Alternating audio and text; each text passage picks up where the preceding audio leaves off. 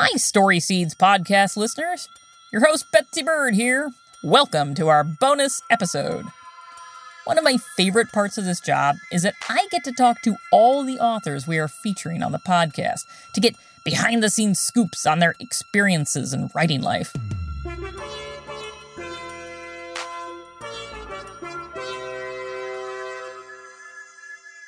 Today, I am chatting with Rajani LaRocca, author of her delectable debut novel, Midsummer's Mayhem.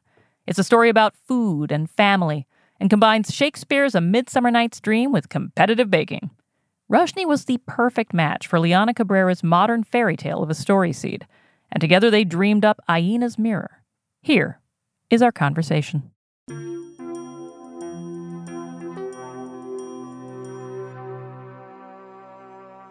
Rajani, thank you so much for talking to me. Thank you, Betsy. I'm excited to be here. Yes, this is awesome. Okay, so let's start with Liyana, just right from the start here. Now, what was it about her story seed that worked for you? Um, I know that it had a certain element of a girl who doesn't fit in with her family. Um, I, her family is full of celebrities, and, and she gets a magic mirror in some way. So, uh, what was it you liked about it? I loved that it had to do with a girl and her family and about wondering whether she actually belonged in that. Um, and uh, that is a theme in my book as well. And so I'm I was just delighted that that was part of uh, what was going on, and then of course there is a magical element to it, which is also something that's right up my alley. So I was I was that was in general the perfect story seed for me. Aw, that's so nice. It's nice when we actually get it right. That's great. it's not that we ever get it wrong. We never get it wrong. It's always correct. Now, what was it like actually uh, meeting Liyana? Meeting Liyana was just delightful. We met at this lovely, lovely antique store called Pippin Vintage in New York City. Mm-hmm. And mm-hmm. she was really sweet. Um, she was uh, kind of soft spoken. Um, but she had some really great ideas for her story and she'd done some artwork ahead of time. That was really, really wonderful. What was, what was Pippin Vintage like? We got sort of a sense of it, but it, it sounded really cool. Like, what, what did it actually look like? It was super cool. There was mm-hmm. a an entrance off the street, and then you walked through this corridor that was still kind of outside, but also sheltered and felt kind of inside. And that mm-hmm. entire corridor was lined with mirrors. And this actually made it into the story that I wrote because I was fascinated by it. Um, and they were all different shapes and sizes. They looked to be different ages. We, uh, Liyana and I walked through that corridor and looked at all the mirrors and we talked about which ones appealed to her the most. And uh, mm-hmm. that was really neat and kind of watching the light and our own expressions bounce around in that corridor was really neat. And then you entered this courtyard that was still outside, but it felt really sheltered from the elements. And it was about as surprising a thing to find in the middle of New York City as you can imagine. Um, there was ivy, there were fairy lights, there was this uh, beautiful little cottage with a big oak door with a big glass panel and you had the feeling that if you entered into the store that something magical might happen. That's so cool. Where is it located? It's on it's a pretty busy manhattan street and you would never know once you got back yeah. there it's absolutely fascinating. The more the more i hear about it i mean it sounds fictional quite frankly. I'm sorry. It sounds like you made this up.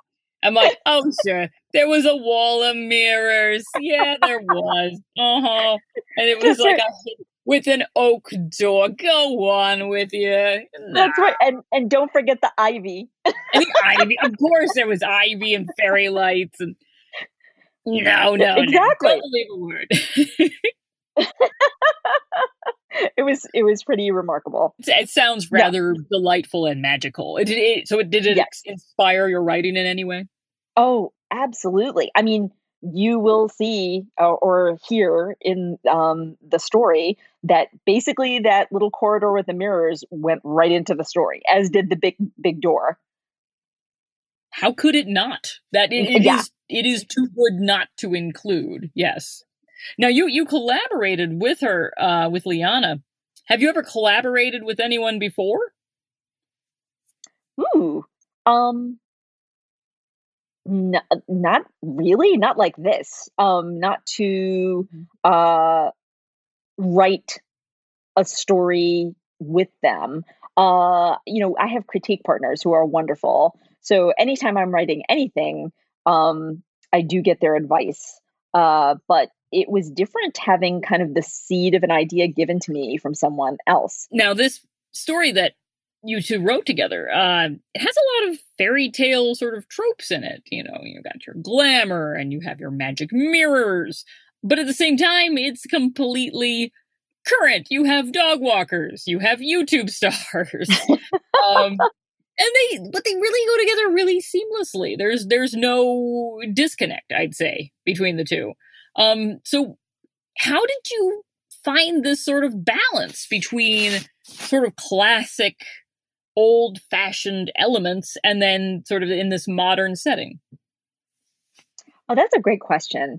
Um, so I will just say that all of my life, um, I would say that my favorite genre of book has been contemporary fantasy, um, where things are set in the real world or what seems like the real world, and then mm-hmm. elements of fantasy or sci-fi kind of work their way in. Mm-hmm. And uh, so uh, I've loved that since I was a kid, and you know, Madeleine L'Engle was one of my huge inspirations growing up.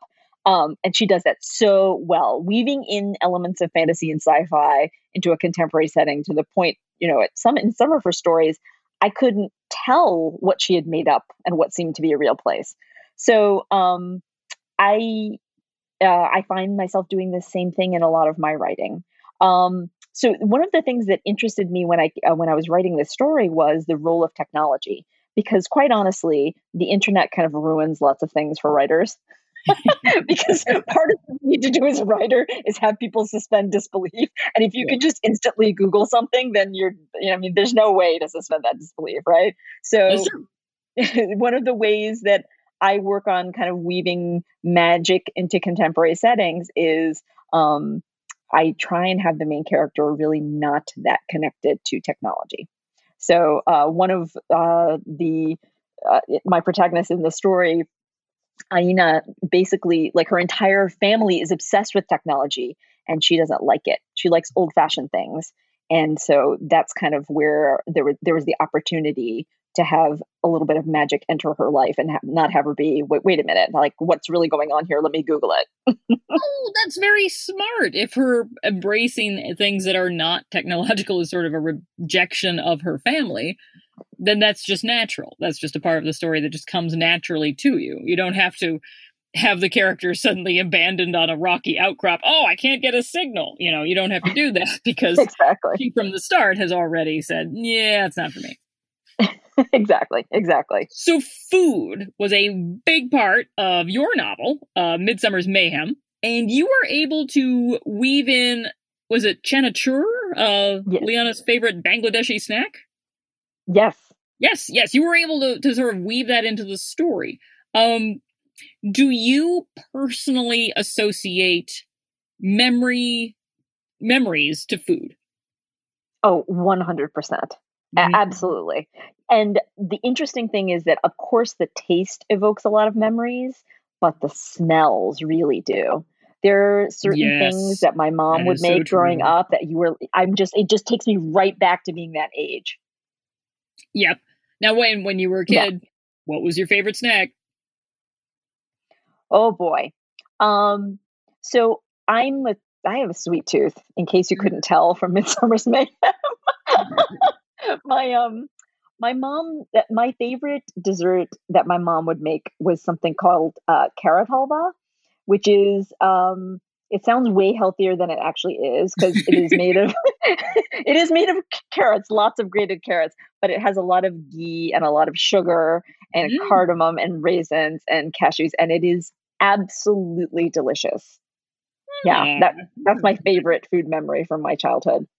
Oh, that's nice. And yeah. Uh, now, when you're writing, do you have certain snacks that you like to eat or drink when you you're doing your writing? So I um I I try to just stick to beverages while I'm actually doing my writing, but then come tea time, I will have a snack or two. And mm-hmm. um, so I, I, I really do love baking, and so if I have made some cookies or something like that, I'll nibble on them from time to time. Um, every once in a while, I need a more um, spicy snack, and um, so similar to chanachur, there's this kind of thing called mixture, which is like basically chickpea noodles and peanuts and spices and that kind of stuff. And sometimes I'll munch on that when I'm drinking tea in the afternoon. Oh, that's good. That I, I admire that. I have an inability to taste anything spicy without my head exploding. Well, if we ever meet, we'll just share sweet things together. We can. There you we'll have go. That in common. Yes. I don't mind a little flavor and something sweet. That that makes yes. perfect sense to me. Yeah. yes. All right. So, um, so what made you want to be a part of Story Seeds? Uh, why be on the show? I so I think I have to say that one of the most wonderful things about being um, an author is something that I never anticipated when I was actually writing the book. Because when you're writing a book, all you can think of is, you know, and this is my first book, all you can think of is, I hope this is a book someday and is on the shelves. And you can't see past that. And mm-hmm. one of the most wonderful things about this year has been meeting all these kids who have read my book. Yeah. And I, I mean, I don't know why I didn't think that far, but once you meet them and you realize these are actual children and they mm-hmm. have such vibrant inner lives and the opportunity to collaborate on something with an actual child who had an idea and to help that idea kind of come to, to fruition is so wonderful and so exciting to me. So that's, that's why I wanted to be a part of it. Aw, that's so nice. Now, correct me if I'm wrong you are a fully practicing doctor, are you not? I am. I am. I practice internal medicine. I'm a primary care doctor for adults. Okay. Yes. Well, that takes a lot of time. How do you find time to write and be a doctor at the same time? So, uh, first of all, I will say that I work. I, I work um, three days a week as a doctor mm-hmm. um, in the office. The other two days a week, I still have to work, but it's just different. Um, and I've been doing that for years because when my children were young, I wanted to be able to, um, you know, help take care of them. So um, that's been something that's been part of my life for a while. I will say that um, when you're obsessed with something, you find time for it. And I've become obsessed with writing. So, uh, you know, and my children are older now and they don't need me, you know, in as many hours per day as they used to. So, mm-hmm. um, I have more time and uh, yeah, and whatever time I thought I had to do other stuff, now it just goes into writing. oh. Have you have you ever written for adults before? I've not. I mean, I've written. I I I've written like poetry for adults, like one of which was like published online. But you know, for the most part, um, all my writing is for kids. Oh, that's great. Uh, why did you want to write a novel for kids anyway? Uh, when I first started writing a few years ago, I wasn't sure who I wanted to write for. Mm-hmm. But then I took some classes and it qu- became quickly uh, uh, apparent that I love writing for kids because that's those are the books that I care the most about in my life. I mean, I still read books for adults and I love them, but the books mm-hmm. that are literally lodged in my heart um, are the ones that I read when I was a kid. And I also think that maybe I'm stuck at the mental age of 12 Excellent. That that does help. I have found. Yes. yes. yes. That, that's not a prerequisite, but it helps. it definitely does. so, uh, what is your origin story? Like, how did you become a published author?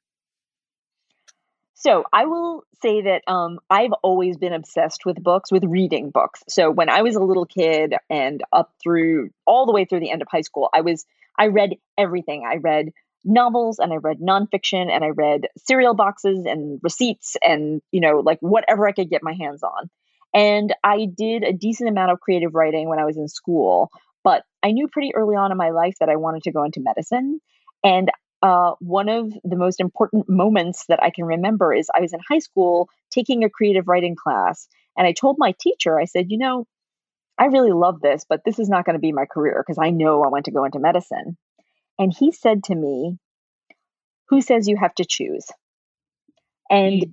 he showed me all these books that were written by doctors who practiced medicine and wrote books, um, like Richard Seltzer and William Carlos Williams. It was pretty amazing. So I held on to that, and that was like planting a seed in my brain. So then I hmm. went to college and I did some more writing, and then I went to medical school and residency, and there, I had no time for anything else. I just had to learn the stuff that I needed to learn. And then I had little kids. I had I had two kids, and um, you know that takes up a lot of uh, energy time and a lot of your heart which was you know wonderful and then in about 2011 i i decided that i wanted to get back to doing something creative and so i started taking um, some online classes and then in-person classes. And then i met some wonderful fellow writers who became my critique partners. And that was the thing that kept me writing. Because once you have somebody who reads what you wrote and says, "Oh my goodness, I need to know what happens next," I that makes you write the next chapter and figure out what to do.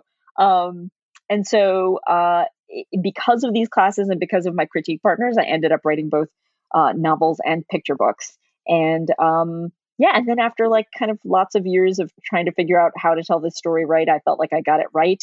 Ended up, you know, getting an agent and being able to sell it. So it was really a, a dream come true. And um, it's been fun to see this go from something that felt like a hobby to something that really feels like a second career. Aw, that's great. All right. So there is, um, you know, there, trying to write, you, you obviously need your imagination in some way. Um, can you suggest in any way a imagination muscle building exercise for the kids who might be listening. Like how do you make your imagination stronger? Ooh. So um I really think that part of strength- strengthening that imagination muscle has to do with not judging your own ideas. So mm-hmm. anytime um, I'm at a the part of a story where I'm not sure what should happen next, I allow myself to brainstorm um, and I make my brain myself brainstorm at least 30 things that could happen. And yeah, because and I and the rules of brainstorming are that you keep going until you either, you know, uh, use up the time that you have allotted or gotten the number of things that you want to get. Um, and that there's no judgment, that you're not allowed to edit or say something is dumb because we do that a lot to ourselves and we really stifle ourselves. And uh, I will tell you that the first 10 things are things that, you know, it's not that surprising. And by the time you get to number like 17, you're like, wait a minute, oh, maybe that could happen. That would be surprising and cool. And then by the time you get to number 30, you might have five or six things that would be really neat to, to write more about. That's a great idea.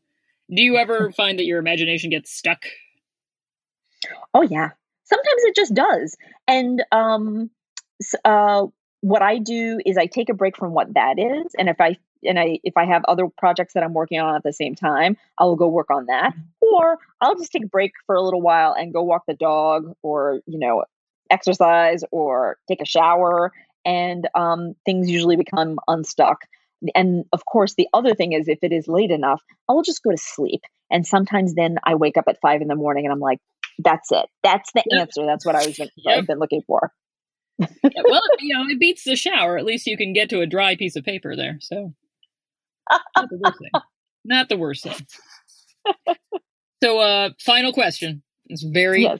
very important question. What is the weirdest place you've ever worked on a book? Oh, the weirdest place. Um, ooh, I got to think about this. Um, uh, I would say the battery tunnel. Ooh, what? Wait a minute. Beep, beep, beep. Back it up a little bit. How is that even possible? Okay, I was not driving. oh, good. I will just tell you that. I would not recommend that. Kids, was... if you're driving in the battery tunnel and you're in the driver's seat, do not write a book. Do not, do not work on your book then. Uh, yeah, no, I, we were driving to or from New York. I couldn't remember, and uh, I I had to work on uh, I had to work on something, and I was in the back seat, and one of my children was in the front seat with my husband, and so I was just sitting there, and you know, there's a little bit of traffic as there sometimes is, And uh, so I was just sitting there in the tunnel looking around saying, oh, I'm working on this book in the middle of the battery tunnel. It's fun. you know, I don't think you're the only one. I once read a collection of, oh gosh, it was a bunch of different fairy stories set in New York. And one of the stories was about the trolls that live in the battery tunnel. So there you go. I think I think you have not been the only person ever inspired by the most inspiring place on earth, otherwise known as the battery tunnel. Yes. Excellent. I didn't see the trolls, but they were probably hiding. Well, thank you so much for talking with me. This has been a delight, and I really appreciate it. I had so much fun, Betsy. Thank you. Well, folks, that's all for today. Subscribe to our show on your favorite podcast streaming platform so you can tune in as soon as our newest episodes drop. If you have a stellar story seed and want to be on the show, email us at storyseeds at literarysafari.com. You can also call our hotline at 646 389 5153 and leave a voicemail telling me all about it. Find us on Instagram at StorySeedsPod and visit our website www.storyseedspodcast.com for behind the scenes pictures, to join the Story Seed Society, and so much more. Credit to Matt Boynton and Anya Zeshik of Ultraviolet Audio for the sound mixing, design, and score of our bonus episode. Our theme music is composed and performed by Andrew Van Weingarten, and I am your host, Betsy Bird. Story Seeds is a literary safari media production. On Story Seeds, you're in control of your destiny. Adventures you design, where your dreams can grow little more each time on Story Seeds.